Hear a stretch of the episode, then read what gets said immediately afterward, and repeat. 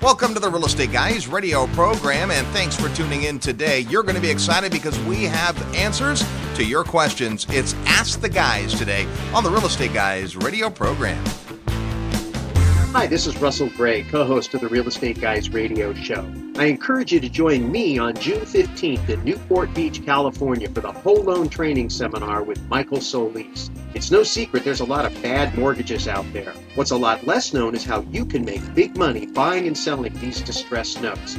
Mike's been in the business for many years. He'll be sharing his insider tips and tricks, plus telling you where you can go to find the deals. I'll be there. I hope you are too. Go to realestateguysradio.com and look under events for the whole loan training seminar. Be sure to use the special discount code you'll find there exclusively for Real Estate Guys listeners. Go to realestateguysradio.com and look under events or send your email to WLTdiscount at realestateguysradio.com. That's WLTdiscount at realestateguysradio.com.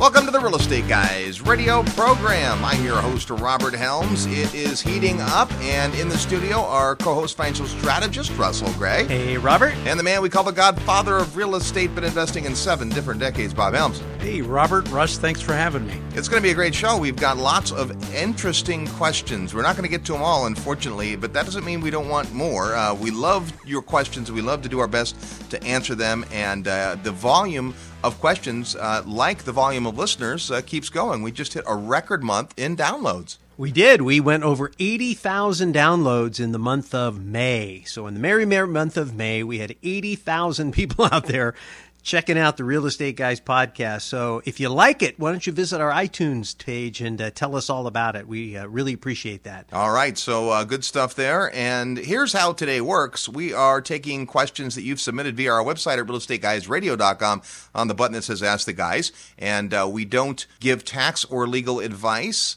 In fact, we don't give any advice. We give ideas and information. But uh, with that caveat, let's get right to the questions. Number one comes from Eric in Dublin. Now, I don't know if that's Dublin, California, or Dublin, Ohio, or Dublin, Ireland, but he says, Would you think it'd be better for a 30 year old first time income property investor to buy a new construction turnkey home in Houston for 130K, or something more modest like a 60K 1990 property in Memphis? I have around 20 to $30,000 to start out with. Many thanks for any insight. Appreciate it, Eric. All right, Eric, great question. And if you're just starting in investment real estate, you have to play the compared to what game. And so there's a couple of things here you're comparing. First, you're comparing price range. Then you're comparing age of the home. And I guess finally you're comparing markets. And so all of those things we have to look at to say compared to what. Absolutely. You know, it's interesting. Houston was just named the number one job creation city in the United States pretty good market. That's a good market. Jobs are important to tenants and they're important to landlords because when your tenant has a job, they're more likely to pay. And of course, we know that Memphis was just named the highest cash flow single family market in the country. Yeah. So both great markets, Eric. So congratulations on that. You know, I think you got to do the math. Do the math, and the math will tell you what to do. Twenty to thirty thousand might be a little light to go into a hundred and thirty thousand dollar property. Um, if you're going in with 20% down, you're going to need 25, 30,000 plus you're going to need to have reserves. I think your first stop is going to be to visit with your mortgage professional and find out exactly what you would really be able to qualify for and then you've got to sit down just because the company will give you the loan doesn't mean you want it. Now, lending guidelines have tightened up quite a bit and they're a bit more responsible than they used to be, but at the same time, you're the person that has to live with that payment when it's all said and done. So make sure you understand what the math is going to look like for you, even if you do qualify for the loan. Well, and the other thing is, if you're really talking about a $60,000 property, there's many lenders that won't make a loan of that size. Many lenders, in fact, refuse to do any loan under $50,000. It's just not worth the time and hassle and paperwork for a modest fee. So it may be that that's not the right price range either. Now, if you compare the two marketplaces, Houston is much, much bigger than Memphis. Memphis is very much a blue collar market, But Houston has a wide variety of employment. And, and really, I guess both markets ha- have that. I think part of this is figuring out what your personal investment philosophy is. In Houston, if you're able to get that loan, it's going to take the vast majority of your nest egg, and you might be pretty lean to the bone in terms of cash flow. So if your investment strategy is to go into a new home where there's likely to be phased equity or upside in the appreciation of the property, that could make some sense. On the other hand, Memphis is arguably the best cash flow market in the country, according to the information about cap rates that came out earlier this year. So, you know, I, I don't think you can go wrong with either one of those markets. You absolutely have to do the math. What else, Bob? Well, first of all, I like both those marketplaces just like you do. Both those properties could be really good candidates. One of the things I'm not sure about, and that's where you are with respect to your loan approval and how well you've crunched the numbers. The uh, the Houston property at 130k definitely is stretching your budget. In addition to the down payment, you're going to need five or six K in closing costs. And the real question is this Have you had a talk with the property manager and your service providers to be sure that the income you can produce from that property is going to give you enough margin? Because it's tight. I like it. I like the idea. It may be that the Memphis property makes more sense for you considering what you've got to work with.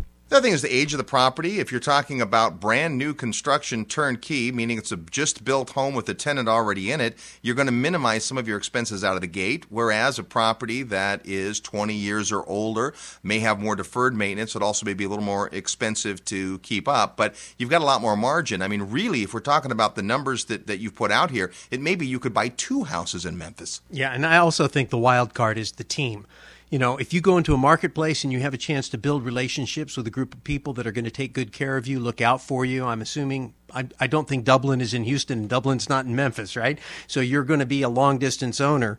Uh, so you're going to want to spend time building the team. So you got to feel good about the market, you got to feel good about the team, and the numbers got to make sense. Yeah, in case you're new to our show, we look at it this way. The first thing is your personal investment philosophy, who you are as an investor and what you're trying to accomplish with real estate. From there, you've got to go pick a market that can deliver that or markets and compare them. Once you've done that, got to find a team, a local team that can help you facilitate the exact purchase that you need to make. And finally, once you have your team in place, then and only then should you look at a property course, most real estate investors start with the property. It's the wrong place to start, and the property is the most interchangeable part of this. So, it, it, as you're comparing two markets, the properties are definitely going to be something you'll take a look at in terms of age and utility and so forth, remaining asset life. But you got to look at also the market drivers and, and the rent, and who is it that's ultimately paying for the property. Hopefully, that's your tenant. And I'm guessing that the cash flow numbers are going to look different in Houston than they are in Memphis. So, again, uh, do the math. The math will tell you what to do. Eric, congratulations for. Uh, taking the first step in investing, I think you can't go wrong. I think it's really a matter of getting in touch with your inner investor and deciding which of those markets is the best first step for you. And part of that is, as you look at personal investment philosophy, what is your level of risk. Are you aggressive? Are you conservative? If you're aggressive, then it's not going to bother you to have almost 100% of your investment capital tied up right out of the gate in a property that may not be cash flowing as well. On the other hand, if you're very conservative, you may be interested in the massive cash flow available in a less expensive property. And either way, uh, congratulations on uh, taking that first step. Very good. All right, uh, here's number two. This comes from Marcus in New Orleans. I just finished Equity Happens, and it's helped me a lot. I'm 27 years old and just bought my first property that I'm renovating. I'll move into one unit while renting out the other, and the rent from the one should pay the note and all expenses with a little extra positive cash flow. Well, that's amazing. My plan is to do a cash out refinance after the renovation to help buy the next property. I've been talking to several real estate investors and flippers in my area, all saying the same thing. The market has become so competitive, there are no good deals anymore. In other words, you've missed the boat. I'm trying to find the areas that have the most appreciation potential. It seems that good deals are hard to find, but I don't have the experience to know what it was like five years ago. I'm trying my best to block out the negativity I hear, but it's hard when everyone has the same story. The rents in New Orleans are fantastic, in my opinion. There are plenty of hospitals and colleges, and more businesses are popping up. I have a good sales job, which gives me the flexibility to work on real estate on the side for now. Real estate is my passion, and my goal is to do it full time in a couple of years. I'm having a hard time deciding which way to go on my next couple of properties. I've been talking with my agent about locations that he thinks will appreciate in the near future, but those properties will have very little cash flow because the cap rates are lower than other areas. I know it'd be better in the long run to buy in these areas, but it would be tough to go full time with little to no positive cash flow for the next several properties. Seems like this is a popular question, but what advice do you have? Thanks in advance. All right, well, Marcus, my goodness, there's a bunch there. First of all, you've spoken to some of the drivers you see in the marketplace, and you think your rents are good. Uh, I'm going to assume that means you've done your rent surveys and you know that. Uh, we are hearing in lots of different marketplaces, however, that the market is heated up and that inventory is tight. We're seeing that in a lot of the major investment markets. And that's a great sign, but it also means that you got to sharpen your pencil. And New Orleans is a market like that where people have figured out there's upside opportunity. They are out there trying to do what you're doing, and that creates a lot of competition. So uh, the good news is you're on to a good market. The uh, not so good news is you're not the only one. Yeah, let me talk about that for just a second because uh, when I first got started in my sales career in my early 20s, I was uh, going into the marketplace and we were in the middle of a recession. And so all the older guys were telling me how tough it was and how nobody was buying. And I was too young and naive and had a newborn baby at the time, so I just went out and sold. You know, I didn't have any time to worry about all that negativity. And uh, my second year on the job, I was the number two producer in the company, and I outstripped most of the guys who were in the office busy complaining. So I love your attitude, Marcus. And uh, if you got the flexibility of your schedule, you sound like an outside sales guy. That's what I was. I think you're going to have the time and you're going to have the drive and the right attitude to hustle and find those deals that you're looking for.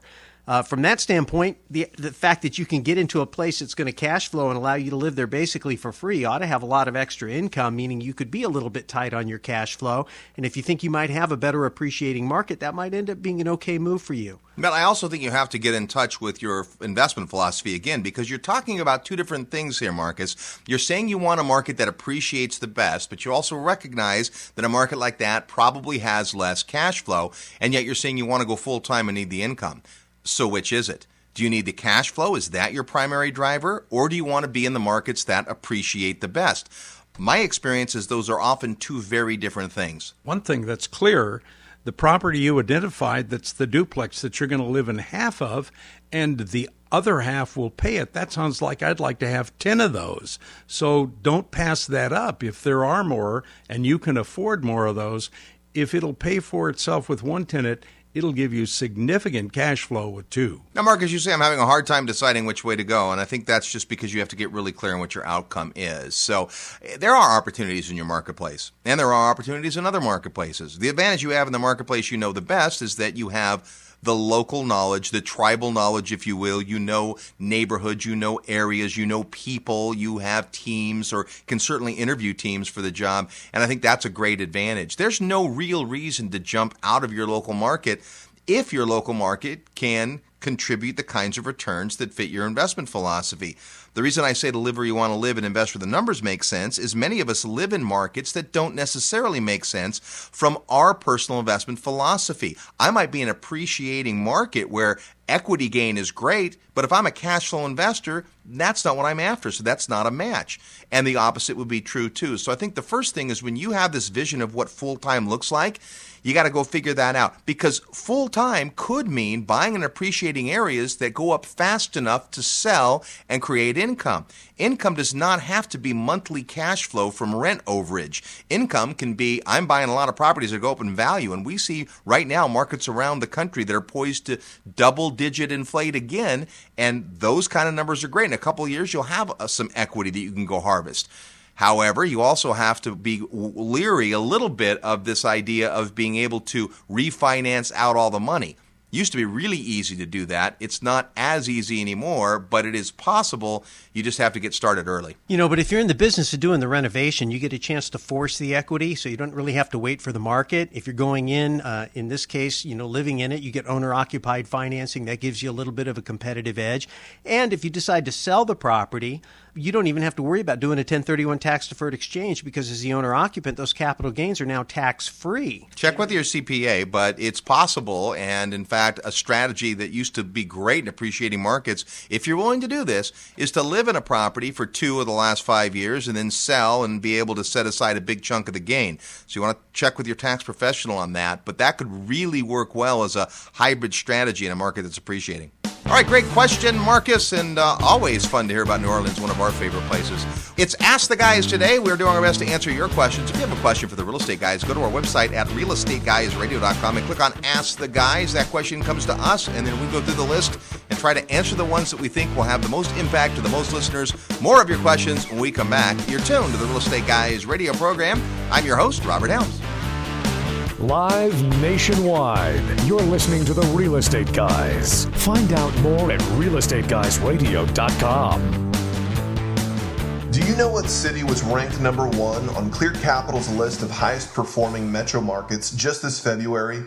It was Atlanta, Georgia. Hey, this is Ken Corsini with Georgia Residential Partners. If you haven't heard, Atlanta has just begun an incredible road to recovering real estate values. With an unprecedented demand from investors and a shrinking supply of inventory, properties in the Atlanta market are poised for tremendous growth over the next few years. At Georgia Residential Partners, our mission is to help as many investors as possible buy turnkey cash flowing properties in the Atlanta metro area with as little headache as possible. With conventional and non conventional financing available, we can help just about any investor in any number of situations buy residential properties in this market. Check us out online at gainvesting.com or call our office at 770 924 5450. Don't let this window of opportunity pass you by. It's safe to say that most of us could make a better cheeseburger than McDonald's. Pull up Google for the best recipe, buy the meat, fire up the grill, voila. But there are only a handful of people that have created a business model and system like theirs. McDonald's is successful because of their system, not their food. The infinite banking concept is one of the best financial systems that has ever existed. It helped start the Pampered Chef, JCPenney, and Disney World, plus thousands of other businesses. Learn more about the infinite banking concept from our friends at Paradigm Life today by visiting www.beyourbank.com or by calling 1 800 870 8670. Hello, Robert Kiyosaki. Listen to the real estate guys. They're wild and crazy, but they really know what they're talking about. Welcome back to the Real Estate Guys radio program, the number one downloader podcast on real estate investing. It's your questions today and our answers. Ask the guys. who love to do this, oh, every eight to 10 weeks, and uh, just great questions from listeners, and we have great listeners. Uh, this one comes from Dustin. He's in Dallas, Texas. Guys, I'd like to get involved in commercial apartment real estate investing, but I'm not sure the best way to do it. It seems most clubs want thousands of dollars to work with and mentor you. Is that the only quick and successful way into the business? Thanks for pointing me in the right direction, Dustin. All right, well, that is a whole can of worms. And uh, in Dallas, there are many of these clubs, a lot of investment clubs out there that have varying levels of membership and benefits. Some simply meet informally, some are very structured, some are very expensive. And you really have to get at what expertise do they have and what are you going to get in exchange for whatever time and money that you spend. So, first of all, I'll tell you this commercial apartment investing is not for the beginner. Very few people start out with 200 units right? We had Ken McElroy on our Summit at Sea on a panel with you, Bob, and with Tom Wheelwright and with Kim Kiyosaki, and the whole panel was about making the jump from single family to multifamily. And what we discovered about every single person on our panel is they all started with a two bedroom unit. That includes Kim Kiyosaki, that includes Ken McElroy, that includes the godfather of real estate, small residential units, and then little by little by little built up. So, if you are of the rare mindset and ability to jump into commercial, then possibly the best money you could ever spend would be to get mentored by someone who is really doing it. Yeah, absolutely. There's a lot of eight year old little kids out there playing Pop Warner football that want to play in the NFL, but they have to go through a progression. That's an important part of your development. The good news is that you don't have to wait to physically grow and develop or change somehow. You just have to uh, adapt the attitudes, habits, beliefs, and uh, gain the knowledge. And so, yeah, Robert, I agree with you 100%. If you want to take the short path, then sometimes that could be the best money. It's why people pay for a college education, right? Theoretically, anyway, they learn a lot faster. They uh, graduate four years later than people who go to work right out of high school, but they presumably have an education that gives them a bit of a competitive edge. Now, I don't know. You know, I've been kind of a fan of just getting out there and learning by doing. I'm a big fan of mentoring and mentorship and the idea of get, being an apprentice to somebody. Now, you may not have to pay to get that, right? You can you can volunteer to help a guy. Uh, you can trade time for uh, access. There's a lot of ways to do that if you're creative. It all comes down to relationships. And so, if I'm you, I'm I'm going to go hang out where I can find people that are in the business. I'm going to make myself available. There's a lot of commercial brokers out there that would love to have a young, eager guy out there helping them out, just doing busy work just to be in the environment. It's a great way to learn. Uh, and then, uh, and then when you make a little bit of money, maybe doing some smaller deals, building up your resume, you can invest some money with an experienced guy who's doing a bigger project. Now you get to put that on your resume. Hey, I'm an investor in this project. My partners and I have done this and that. And then at that point, now you've built your resume up, you've built your relationships up, you've built your experience up now you're ready to go take on a commercial loan and do something on your own. So, one of the resources Russ mentions is a great one. And, Bob, I know you'll speak to this. Commercial real estate brokers, guys and gals that broker apartment buildings. And for some reason, it's mostly guys. It's just my experience around the country. It's mostly guys.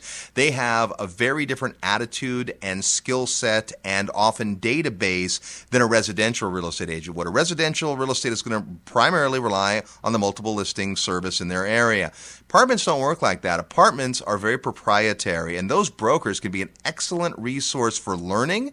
But if you'll take it the next step, which is to go in and say, how can I be of help to someone like that, that can be huge. It depends a lot on exactly where you decide to begin. Uh, most commercial brokers are not dealing with small, intermediate properties. They're dealing with big properties. They can specialize in different areas. For example, there are commercial brokers who actually spend most of their time helping people buy and sell property. There are others who spend their entire career helping people lease property. So the real objective here in any rental property is for you to learn how to operate it, to manage it, to minimize the vacancies to minimize turnovers, to make it flow smoothly and produce the cash flow that you want, because that's what allows you to keep it by making the payments.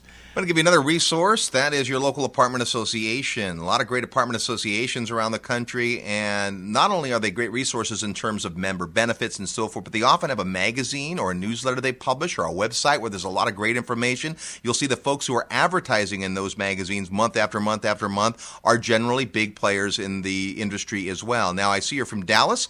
Just so happens we have a couple of really great brokers in Dallas. Don't know if you're interested in that market or another market. In many of the markets we go into, the first guy I look for is a great commercial broker. We were just in Memphis a couple of weeks ago. We have an excellent commercial broker who comes and speaks to the group. He is like got 40% market share in all of Memphis for B and C class properties. So that's what you're looking for. You're looking for the guy or gal out there that really, really knows the marketplace. But to Bob's point, they're just not going to sit around for two hours and have a meeting with you. You've got to, I mean, most of these folks are very particular about who they do business with, and you have to get yourself into that relationship. So one more idea, and, and Russ said this, I want to make sure you're clear about it.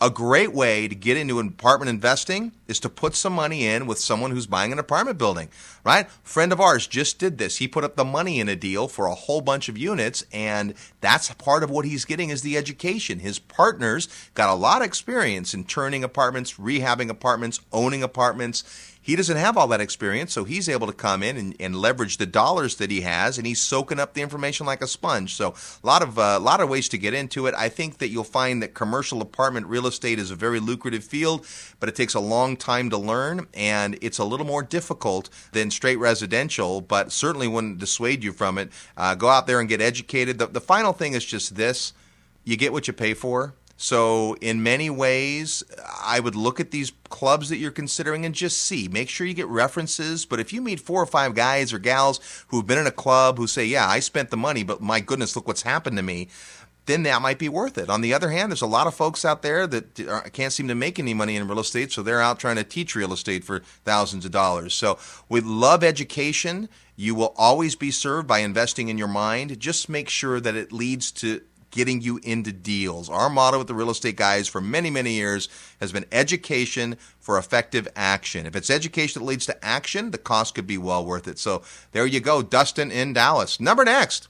This is a real estate guy's first. We're now up to more than 170 countries, and this comes from Daniel in Baku, Azerbaijan, which, as you know, is on the Caspian Sea. and uh, my goodness, here's his question. Thank you guys for the incredible amount of information that you've developed and made available on the show and online. I'm a recent college graduate living and working in Baku, Azerbaijan, if I'm saying that correctly. I've witnessed an incredible amount of real estate development both here but around the world as well, and it's made me wondered how do I get involved? Since the fastest growing economies are outside the US, how do you identify, network and invest in international real estate? Thank you for all you do, and I look forward to meeting you in the future. Ah, we just were in Baku, man. I wish you had gotten to us a little earlier.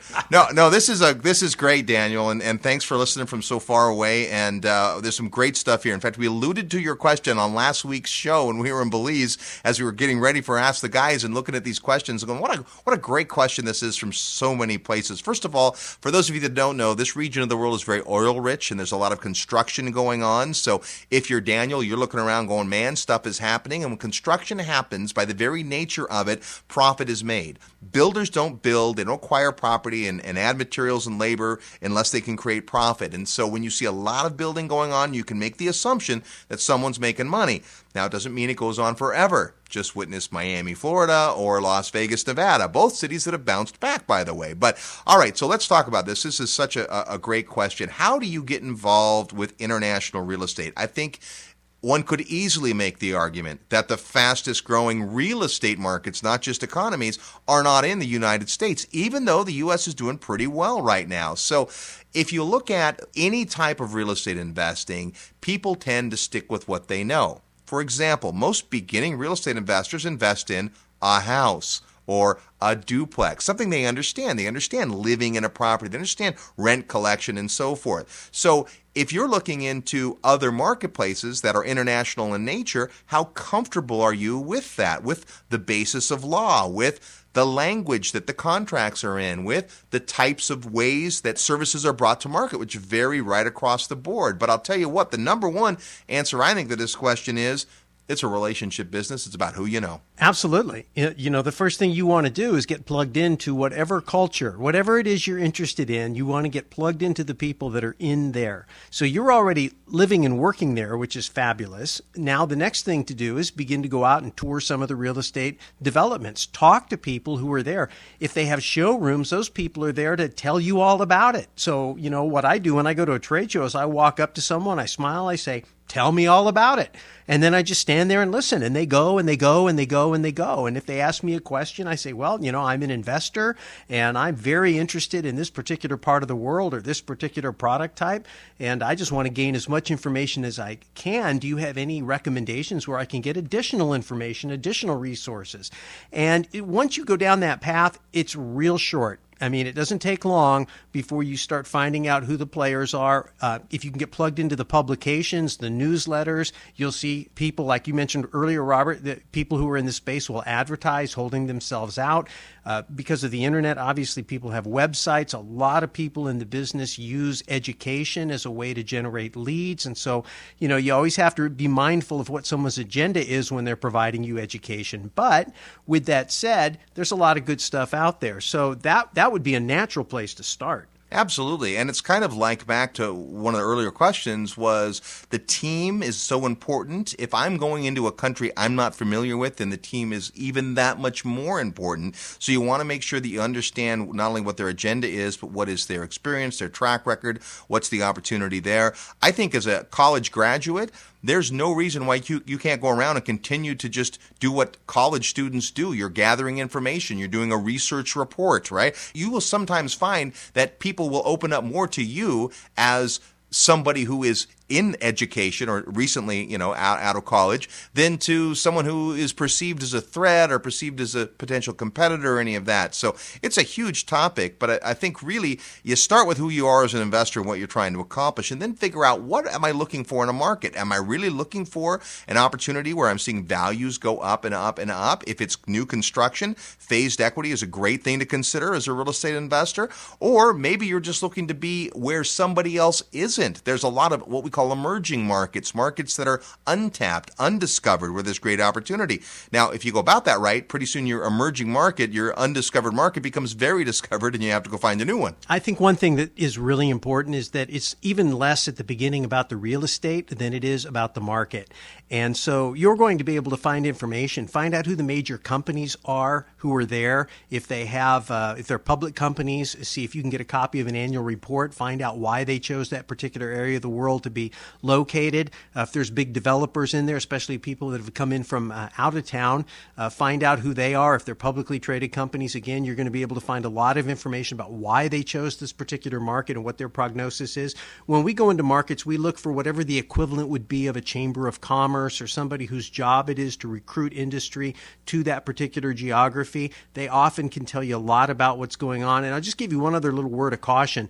You know, we watch Dubai just go crazy.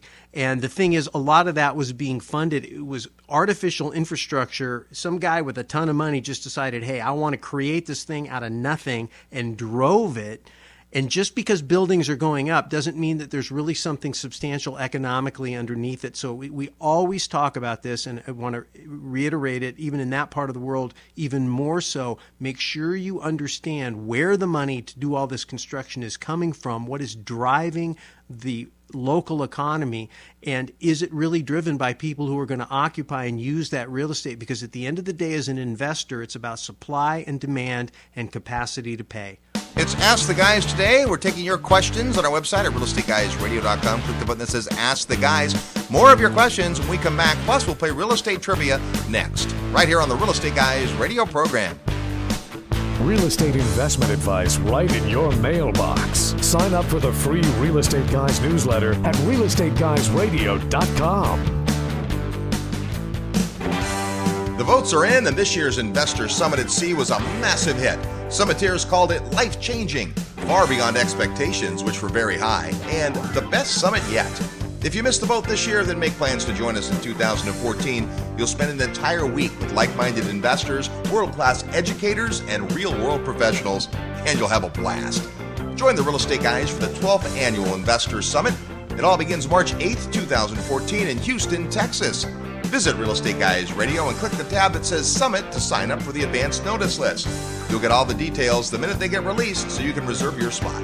Go to realestateguysradio.com and click Summit and make plans to spend a week with the Real Estate Guys and an all star faculty on the 12th Annual Investors Summit at Sea. Are you ready to profit in paradise? Hi, it's Robert Helms, and if you think real estate investing means tenants, toilets, and termites, think again. Located just a short plane ride from the U.S., a virtually untouched paradise awaits the beautiful country of Belize. When you go to Belize with the real estate guys, you'll spend four fabulous days discovering one of the most intriguing real estate markets I've ever seen. With its jungle rainforests, pristine beaches, and 81 degree turquoise water, Belize is one of the most beautiful places on earth. Plus, it's considered one of the top seven tax havens in the world. And while U.S. real estate continues to drop, Belize property is on the rise, and many experts think the best is yet to come. But don't just take my word for it. Come experience Belize firsthand at our upcoming investor field trip. When you join us, you'll discover the many reasons we love Belize, like tremendously undervalued beachfront land, super low taxes, ease of doing business, and so much more. Get the details at realestateguysradio.com. Just click on events. See paradise for yourself. Click events at realestateguysradio.com, and I'll see you in beautiful Belize.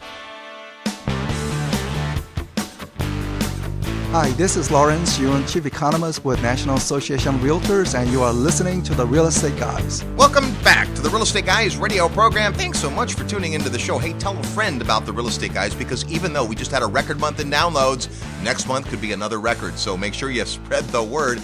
Hey, we're taking your questions today. It's Ask the Guys. Before we get to our next question, it's time for us to ask you a question. It's real estate trivia. Your chance to win a fabulous prize by knowing today's real estate trivia question. In just a moment, I'm going to give you that question. And as soon as you think you know the answer or want to take an educated guess, then send us an email to trivia at realestateguysradio.com trivia at realestateguysradio.com. Include your name and mailing address because if you win, we're going to send you a physical copy of The Social Capitalist, a great book by Josh and Lisa Lannon, Rich Dad Advisors. You're going to love this book, and a copy can be yours if you know today's real estate trivia question. Before I give you that, though, last week on the show, we were in beautiful Belize and we asked this Belize is bordered by what other two countries? The answer Mexico and Guatemala.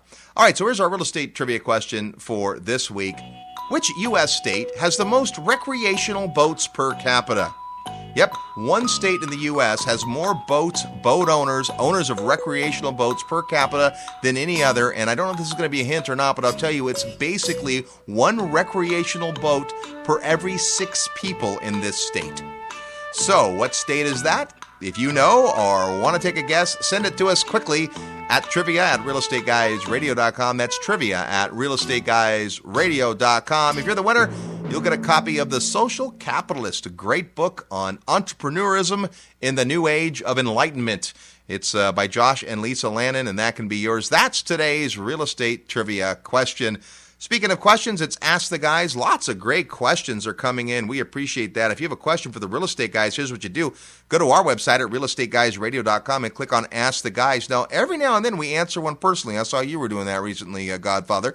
Uh, but we don't promise to answer your questions uh, personally. We do our best to answer the ones on the air. And if we don't get to your question, so sorry for that. We are getting more questions uh, than we have time for, but uh, we're increasing the frequency of the Ask the Guys show, too. This next question comes from Terry in Santa Cruz, California. I'm halfway through your book, Equity Happens. The little voice in my head keeps reminding me that your book was published in 2006 before the 2008 real estate reality check and readjustments to the real estate and financial markets. In hindsight of these events, are there any additions, advice, or updates you can make to help the reader in the post 2008 era? Keep up the good work. Much appreciated, Terry. What? an insightful and great question that is. And I think we'll start with the gentleman who just finished reading Equity Happens for the umpteenth time, and we'll tell you why in a minute. But uh, Bob, you've just read the entire book. I have, and you know what? My conclusion is it's a very good book. It's absolutely meaningful and useful today because it doesn't dwell on the specific conditions of what the market was like five or six years ago. It really talks about how do you operate in any kind of a market? So the principles are the same. The strategies will change depending on what it takes to make it happen today. Yeah, I did get to read the book again. I got to read it about 25 times when the guys wrote it. In fact, uh, I didn't write any of the book, I wrote the foreword to the book. And uh, I've been with that book for a long time. I think it's got great value. One of the things I've done is I'm doing some coaching and I talk to people all the time who are reading the book, who are coming back to me with good questions. And uh, I commend you. If you're halfway through, finish it up and you'll have some more questions for us, I bet. Yeah, we, we stand behind everything we wrote in that book. And I think that uh, you have to take any book in context. When was it written, right? If you're reading a book about gold or about stocks or any of that, you got to go back and see when was it written because the markets do change. But most of the book, frankly, is about mindset, is about getting your head together as a real estate investor, not about specific strategies and techniques. There's a few things that don't work like they used to, like the free duplex story, borrowing money out of properties to buy more property. Again, that's coming back now. But for the most part, you're not going to find that there's any glaring omissions in the book. We certainly talk about real estate markets can and do go down in value. However, I will tell you this as far as updates to make it easier, we are in the middle of updating that very book, and uh, there's two reasons for that. Number one, there's a few things that I think we'd like to add, some insight that having been through the last six years, we can definitely add to, to the book. Not that it needs to be any bigger. Uh, and then two, we're out. We're out of books. So you may have noticed, if you're a clever real estate guys listener, that we've not been giving away Equity Happens as our trivia prize for many, many weeks. That's because we are basically out. Amazon just ordered the last case of books that we have. There's only a few left in our possession right now, and so it's going to take some time. So I'm glad you have a copy of the book, Terry. Uh, we really don't want to talk about the book too much because if you go to the site and order it, you're going to be frustrated by not getting it right away. But we're going to definitely going to get the book uh, slightly updated, revised, and we'll have that out uh, before the end of the year. So thanks for uh, reading it and thanks for your question. It's a good one. You know, I have a related question here. This comes from Trey in Phoenix, Arizona. Why can't I buy Equity Happens for Kindle? Why is it only available in hardback? Will this change soon? I plan on getting into real estate and just started listening to your program.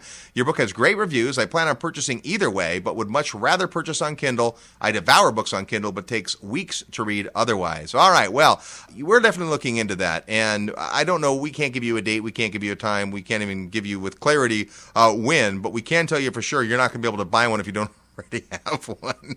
So, but I mean, you'll get one. It's just going to take a little bit of time, even more time. So, I, like you, Trey, wish we had it available on the Nook and on Kindle and an iPad, and that is all coming, but uh, it's just not here yet. But we hear you loud and clear, so thanks for that. It's Ask the Guys today. We're taking your questions, doing our best to answer. This next question comes from a listener who we've answered several questions of, but he's a great guy and he has good questions. It's Keith in Anchorage, Alaska. He says, I might be your sole listener whom regularly downloads your podcast at home, then listens to it while cross country skiing in Alaska in the dark by myself.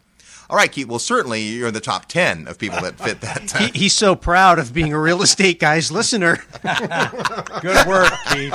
Good and I wear a disguise. and if someone asks me what I'm listening to, I say MC Hammer. All right, shortly I'll be 1031 exchanging into an 11 unit and 8 unit residential building here in beautiful Anchorage. Right on. Uh, is it to my advantage to share these buildings' projected APODs with my property manager to be? Any other tips on the crucial owner manager relationship? Thanks, Keith. Well, as always, Keith, great insightful question. An APOD is an annual property operating data sheet. It is the master sheet where we accumulate all of our numbers. You can do that through a spreadsheet. You can do that through many real estate programs out there, or the old fashioned Godfather way, just write out the old APOD. And we'll all give our opinion here, but I think you have absolutely nothing to lose by sharing that with your property manager. In fact, it's a way to get clear on your expectations and the reality check of whether or not they can deliver. Absolutely. It is a very, very useful tool. We use them all the time with all properties. What we like about it is it's a quick look. You can get a, a quick overview of the property with most of the details, including current financing available. What you really want to know is how does the property operate?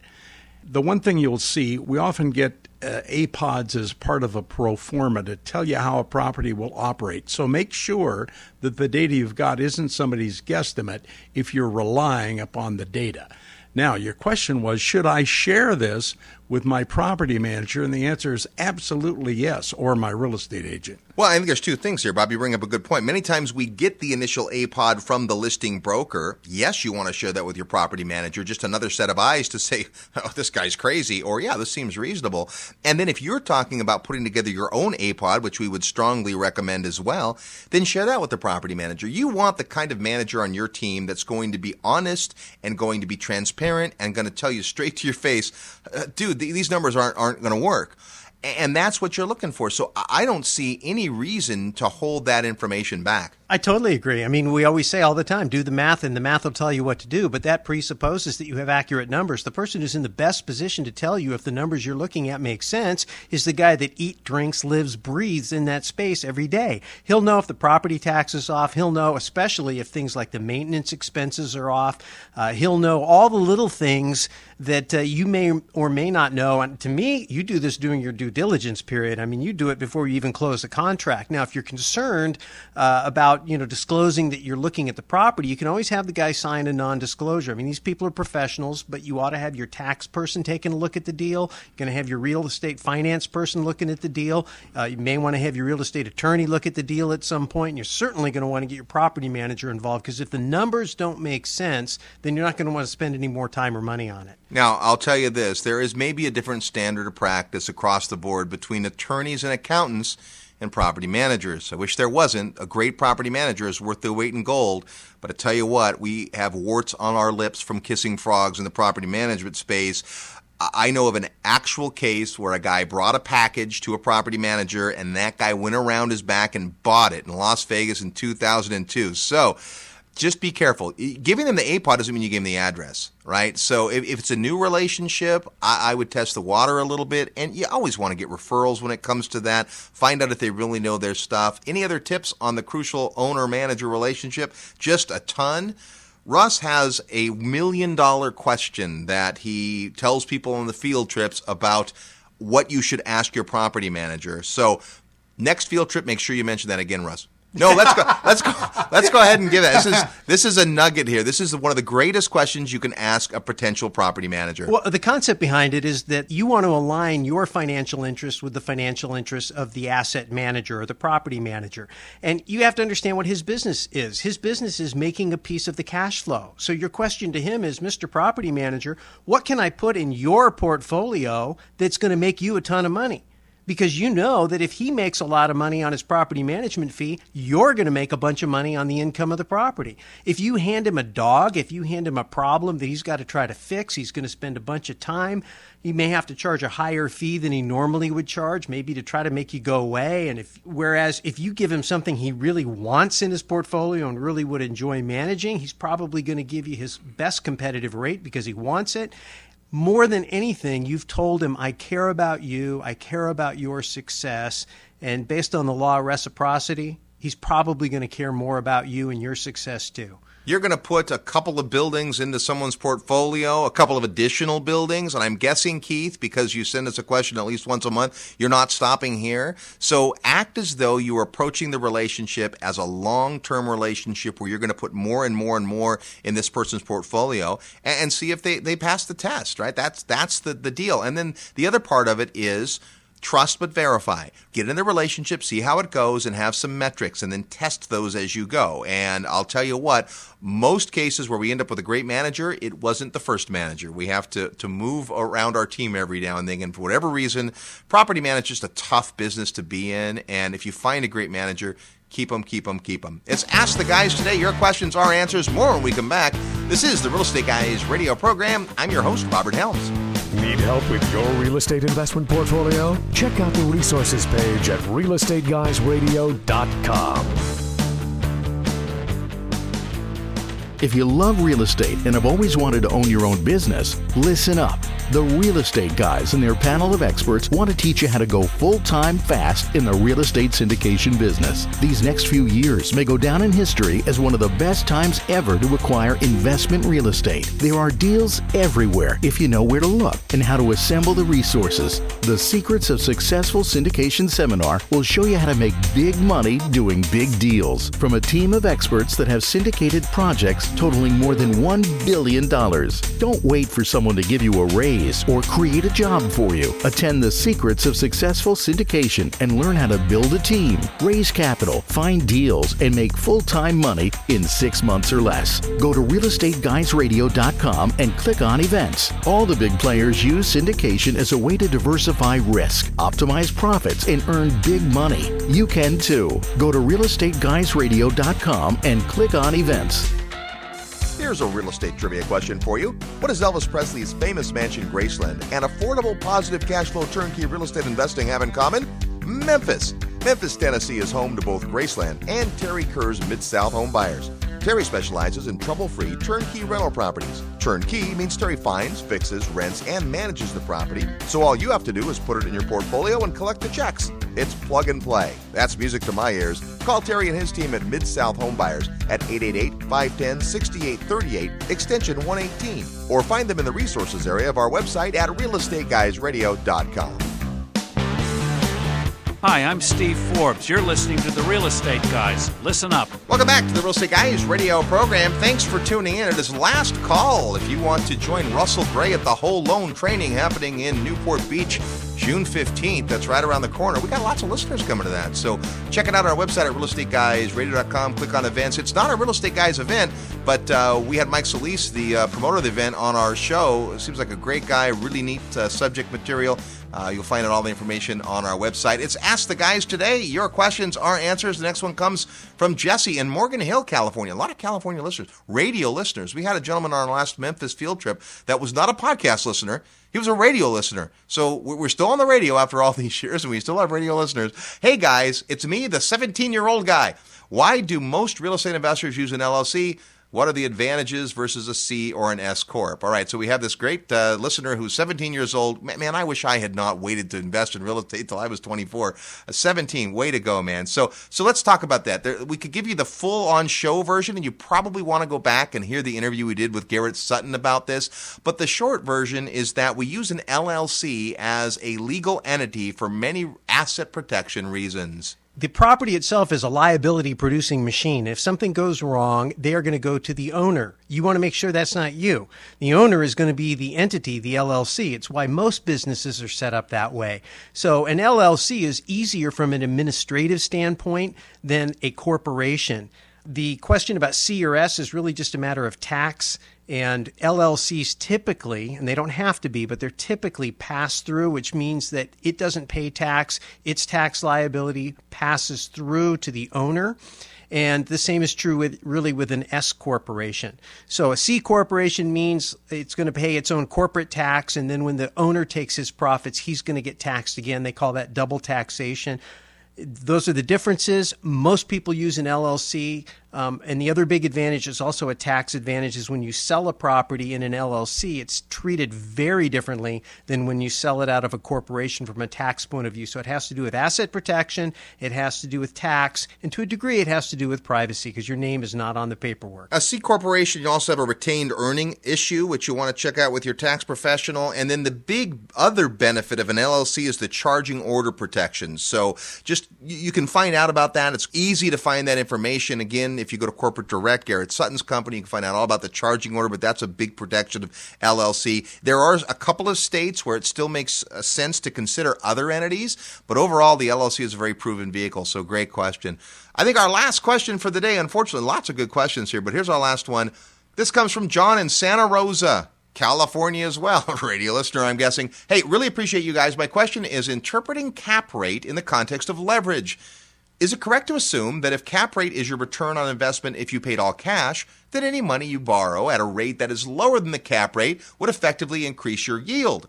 Is this not an example of arbitrage? Please talk about what using leverage does to cap rate. Thank you very much. Well, John, that is a very insightful question. The answer is Yes. All right, next week on the show. No, no, so so this is exactly right. Right, cap rate does not take into consideration debt service. Cap rate is the performance, the financial performance of a property based on income and expenses without considering debt service. So if Russ and Bob each own a similar building built at the same time in the same area, they bought at the same time, they have the same expenses, one has a loan, what one doesn't, they may have the same cap rate, but their overall performance will not be the same. Leverage does magnify return, and if you can get a interest rate that's lower than cap rate, that is an example of arbitrage, and it's also a way to increase your yield.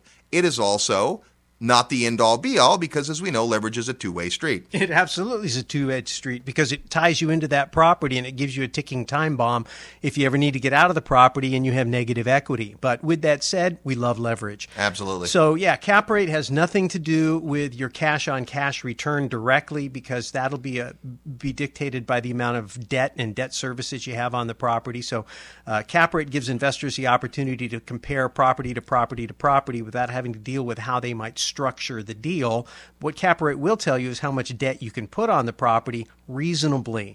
And so it does affect your cash on cash return, but not your cap rate. All right, thanks for all the great questions today. We're going to do another Ask the Guys show in the near future. So get to the website if you have a question, realestateguysradio.com. Click on the button that says Ask the Guys. It's so important to us. It has its own button on our website. So ask the guys. That's the way of fire away and get your information to the real estate guys. And uh, we love to answer your questions.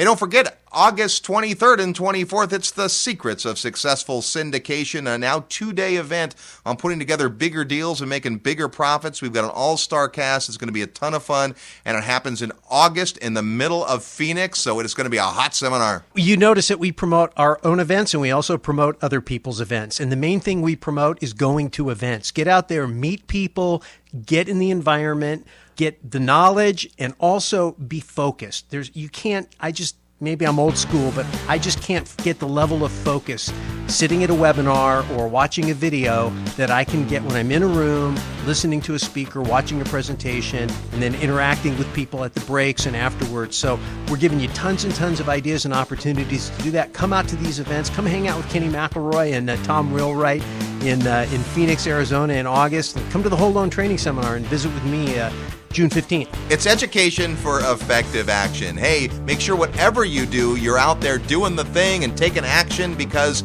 20 years from now, it'll be 20 years from now, whether you do anything about it or not. Until next week's show, go out and make some equity happen. This episode of the Real Estate Guys radio show is brought to you by Paradigm Life. Powerful cash management strategies using life insurance. Learn more at beyourbank.com. Mid South Home Buyers, low cost, turnkey cash flow properties in Memphis, Tennessee. Corporate Direct, asset protection strategies for real estate investors from attorney and rich dad advisor Garrett Sutton. Find these and other great companies under the Resources tab at realestateguysradio.com. To learn how you can expose your product or service to the Real Estate Guys audience, call 888 489 7723 Extension 4. That's 888 489 7723 Extension 4. Or use the feedback page at realestateguysradio.com. Thanks for listening, and we'll see you next week right here on the Real Estate Guys Radio Show.